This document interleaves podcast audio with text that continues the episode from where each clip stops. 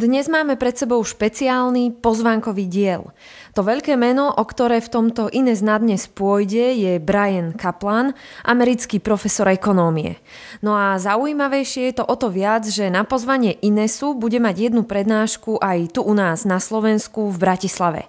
Prednáška bude verejná, takže už teraz vás všetkých pozývame zažiť ho naživo. Dátum, ktorý si určite chcete zapísať je 22. marec o 17.30 v hoteli Kron Plaza. No a k tomu všetkému je vstup zdarma, stačí sa zaregistrovať, link nájdete v popise podcastu. Témou bude vzdelávanie a školstvo a ako to tradične pri jeho práci býva, predstaví určite provokatívne myšlienky. Naozaj vždy rieši konkrétne témy, ktoré trapia spoločnosť a ľudí. A na druhú stranu ponúka častokrát e, kontraintuitívne závery alebo e, prichádza s tvrdeniami, pri ktorých má väčšina ľudí opačný názor, ktorý je taký intuitívny, ale on ukazuje na mnohých argumentoch, prečo sa väčšinou tá väčšina milí. Ináč to nebude ani pri jeho prednáške, prečo chceme viac tituly než vedomosti. Téma je to rozhodne veľmi aktuálna aj pre slovenské pomery a môžete sa tešiť na množstvo zaujímavých úvah a argumentov, určite aj nečakaných. Viac jeho prácu predstavíme práve v dnešnom dieli s Robertom Chovanculiakom, počom veríme, že jeho prednášku určite nebudete chcieť zmeškať. Vitajte pri počúvaní Ines na dnes. Moje meno je Ina Sečíková a toto ekonomický podcast, ktorý dnes potrebujete počuť. Počúvate podcast. Počúvate podcast Ines na dnes. Tak Robo, na úplný začiatok, kto to je Brian Kaplan? Tak v prvom rade Brian je môj najobľúbenejší žijúci ekonóm a to je jeho také prvé veľké ocenenie. A okrem toho je to ekonóm, profesor z George Mason University, ktorý publikuje v tých najprestížnejších vedeckých časopisoch, takže naozaj robí vedu. Ale okrem toho píše aj knihy, ktoré sú New York Times eh, bestsellery, takže píše aj pre davy ľudí.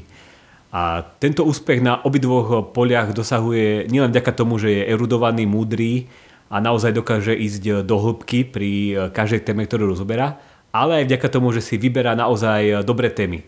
Tie témy sú vždy nejakým spôsobom relevantné pre spoločnosť, teda nezaujíma sa nad nejakými metafyzickými a neviem akými filozofickými témami, ktoré netrapia bežných ľudí, ale naozaj vždy rieši konkrétne témy, ktoré trapia spoločnosť a ľudí. A na druhú stranu ponúka častokrát e, kontraintuitívne závery alebo e, prichádza s tvrdeniami, pri ktorých má väčšina ľudí opačný názor, ktorý je taký intuitívny, ale on ukazuje na mnohých argumentoch, prečo sa väčšinou tá väčšina milí. Áno, takže také provokatívne myšlienky. Keď to takto celé podáš, tak to znie na ten opis trošku ako nejaké konšpiračné teórie, lebo tie vlastne tiež na tomto fungujú, nie? Že tá pointa nejakého toho odkazuje práve v tom, zaujímavá, že hovorí niečo úplne iné, ako ten mainstream si myslí.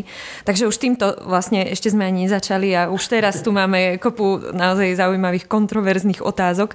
Ale tak pozrieme sa už priamo na to, čomu sa venuje a prejdeme si to vďaka jeho knihám, ktoré teda má na svojom konte. Tá prvá, ktorú vydal, má názov Mýtus racionálneho voliča a sme opäť pri tom, pri tej kontroverzii už priamo v titule tej knihy. To akože predstava, že volíme racionálne, je iba ilúzia, lebo to znie desivo, ale vlastne veľmi pravdivo, však sledujeme tú realitu. Takže o čom v tejto knihe hovorí? Brian túto knihu napísal už v roku 2007, teda ešte dávno predtým, ako boli rozšírené sociálne siete a ako sme tu všetci riešili, že e, ako voliči volia demagogov a volia za veci, ktoré nám ostatným prídu ako iracionálne. A on tejto knihe popisuje, prečo ľudia dokážu byť na jednej strane e, racionálni v roli spotrebiteľa a vyberajú si veci, ktoré chcú, ktoré sú užitočné a nerobia tam nejaké dramatické chyby, ktoré by boli systematické, teda že by sa opakovane mýlili.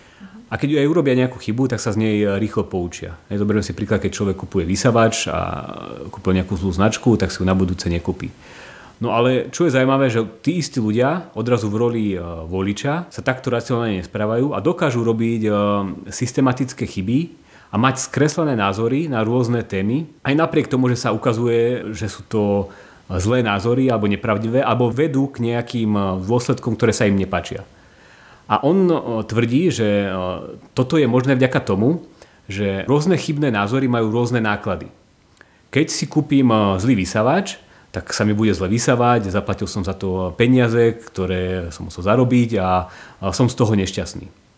Ale sú názory, ktoré nie sú správne, ale môžem ich mať a nemusím mať za to žiadne náklady.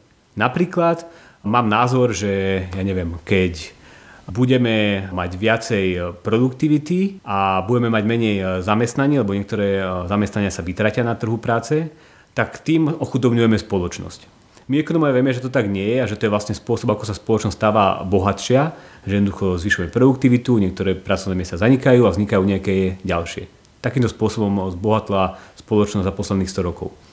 Ale voliči e, prepadajú takémuto omylu, že si myslia, že blahobyt vzniká so zamestnaním a volia podľa toho politikov, ktorí potom presadzujú rôzne nesprávne politiky, ktoré vedú k menšiemu rastu tej spomínanej produktivity.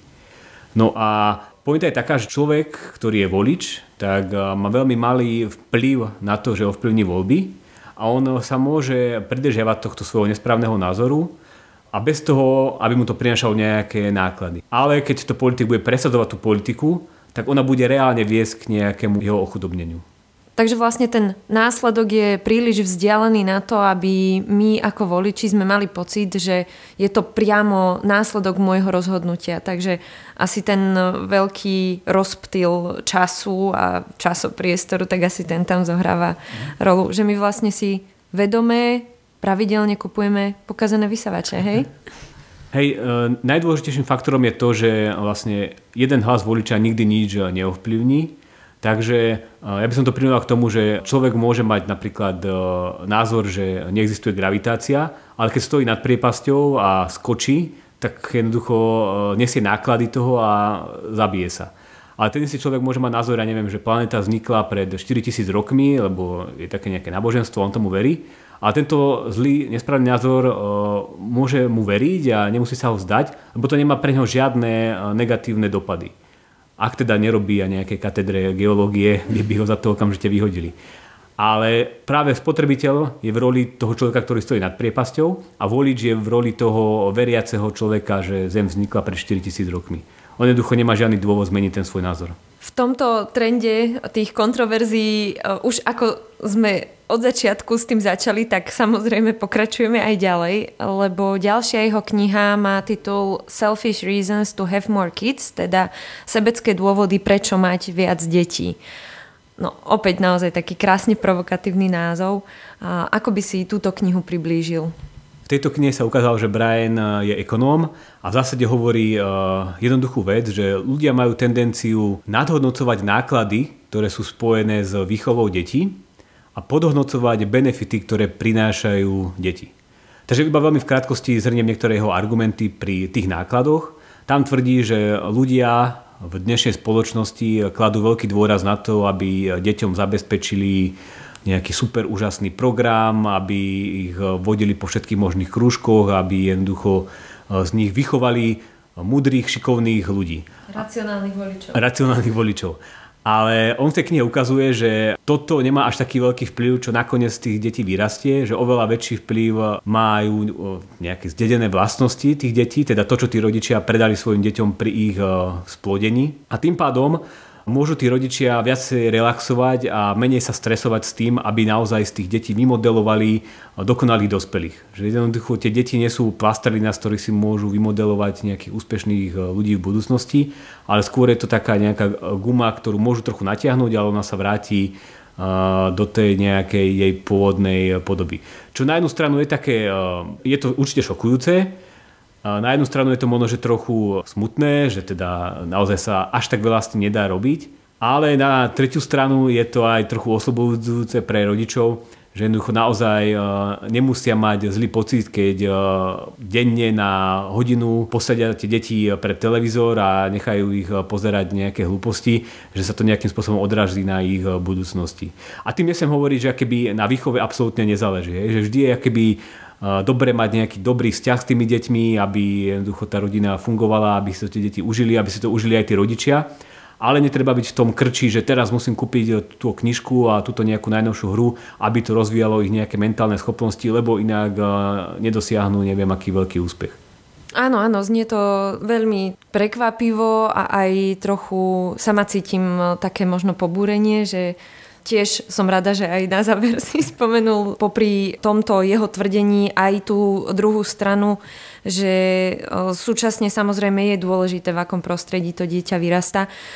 To by sme ale mohli začať úplne celú veľkú diskusiu a najmä by som si najprv musela prečítať tú knihu, lebo zatiaľ mám len emóciu. Ale o to je lepšie, že sa aj o tom rozprávame, lebo práve o to tu ide, predstaviť tieto myšlienky. Ešte by si niečo k tomu dodal? Možno, že by som teda spomenul ešte tú druhú e, stranu mince. To sme sa rozprávali o tom, že rodičovstvo má oveľa nižšie náklady, že tí rodičia nemusia tak veľa investovať do tých detí. Ale Brian tvrdí aj, že e, rodičovstvo má väčšie benefity, ako ľudia predpokladajú, pretože ľudia myslia častokrát tu a teraz a nemyslia do budúcnosti až tak veľa. A keď sa rozhodujem o tom, že koľko bude mať detí vo svojom živote, keď mám 20 rokov, tak možno, že e, nepreferujem také veľké číslo, ale keď budem mať 30, 40, 50, 60 rokov, tak by som možno, že bol rád, keby som tých detí mal e, trochu viacej, lebo budem mať trochu viacej vnúčat a budem mať nejakých ľudí, ktorí budú okolo mňa e, skákať a chodiť. A tu by som možno, že na záver ešte dodal, že Brian nehovorí teraz, že a, správny človek musí mať 5 detí alebo 6 detí, on iba hovorí, že ak sa človek rozhodol možno, že pre jedno dieťa, tak by mohol zvážiť tieto argumenty a možno, že ho to presvedčí pre dve deti. Ak niekto chce mať e, nula detí, tak možno, že ho to nejakým spôsobom nepresvedčí, lebo on má nejak nastavené tie svoje životné priority. Takže on nehovorí teraz, že si máme mať 4, 5, 6 detí, iba že sa máme zamyslieť nad tým a zvážiť e, tieto argumenty, ktoré on tam podáva. Takže máme urobiť také informované rozhodnutie o tom, koľko budeme mať detí. Áno, tak určite je to úplne nový spôsob zamýšľania sa nad tým, e, keď človek uvažuje o tom, či mať deti a koľko mať detí. Brian Kaplan má koľko detí? On má 4 deti a dve z nich e, v zásade vychováva alebo vzdeláva doma v rámci homeschoolingu.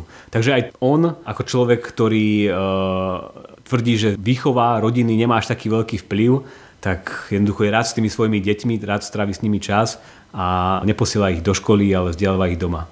Áno, veď nakoniec ono sa to určite nedá brať takto čierno-bielo, že keď postavíme takéto kontroverzné tvrdenie, že by vlastne zmietlo zo stola všetky pozitíva z tej druhej opačnej strany, lebo k tomu často sklzávajú takéto diskusie a, a to je asi e, dobre zdôrazniť. No a práve pri tom vzdelávaní, keď už sme sa k tomu dostali, tak to je vlastne celou takou našou pointou, keď hovoríme o prednáške, ktorú na Slovensku bude mať, lebo tá bude mať tiež názov Prečo chceme viac tituly než vedomosti. No a bude práve o jeho knihe Proces proti vzdelávaniu, prečo je školstvo stratou času a peňazí. Viem. Tak, a sme tu opäť. Čo by si k tomuto povedal? Aké zase ďalšie kontroverznosti nám prináša tu v tých jeho úvahách? No a tu by som asi uh, nezachádzal do nejakých detailov a do vysvetľovania toho, aké sú uh, Brianové argumenty a čo tým názvom knihy chcel povedať. Poviem iba toľko, že táto kniha je veľmi relevantná pre Slovensko, pre náš región, kde sme tak trochu posadnutí práve tými titulmi a nemusím tu teraz rozprávať tie príbehy o našich politikoch, ako oni milujú tie tituly. Takže ak sa chcete dozvedieť o tom, prečo Slováci tak e, strašne majú radi to, keď majú nejaké písmenka pred menom, za menom, tak určite príďte na tú prednášku a tam sa dozviete. Super, týmto e, sa aj ja pripájam a samozrejme srdečne pozývame. Ešte raz zopakujem ten dátum, je to 22. marec, útorok o 17.30, hotel Kron Plaza. Všetci ste vítaní, veľmi radi vás tam uvidíme. Na záver prednášky bude nakoniec aj priestor na prípadné uh, krátke rozhovory takže určite si to nenechajte ujsť. No a posledná vec, čo ešte doplním, že okrem týchto spomínaných kníh má na svojom konte aj ďalšie dve, len aby sme teda doplnili do úplnosti, ale o tých sa zase môžeme porozprávať niekedy na budúce. Na teraz už iba posledná vec, čo je pre teba najinšpirujúcejšie alebo čím ťa najviac zaujíma tá jeho práca? Čím je pre teba on práve taký inšpiratívny, keď si mu už dal takú tú poctu hneď na začiatku? Ja som to už vlastne v úvode spomínal a ja si u neho najviac vážim ten výber tém, ktoré sú vždy naozaj relevantné a väčšina na ne má skreslený názor. a samozrejme to, akým spôsobom dokáže on ísť do hĺbky, že on si preštuduje naozaj nie desiatky a stovky paperov, ale on sa dostáva k vysokým číslám, dokáže pracovať celé roky na nejakej téme a ísť absolútne do hĺbky. A on momentálne nie len, že napísal týchto 5 kníh, ale pracuje na dvoch ďalších. Jedna sa bude týkať generačnej chudoby, čo je veľká téma aj u nás.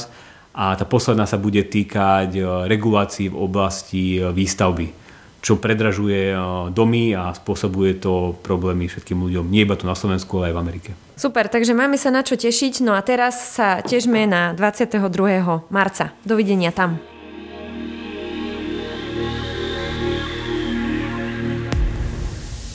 Sme radi, že ste si na svojich 15 minút vybrali práve tento podcast. Organizovať zaujímavé podujatia a prednášky, ale najmä vytvárať analýzy, komentáre a návrhy potrebných legislatívnych zmien dokážeme len vďaka vašej podpore.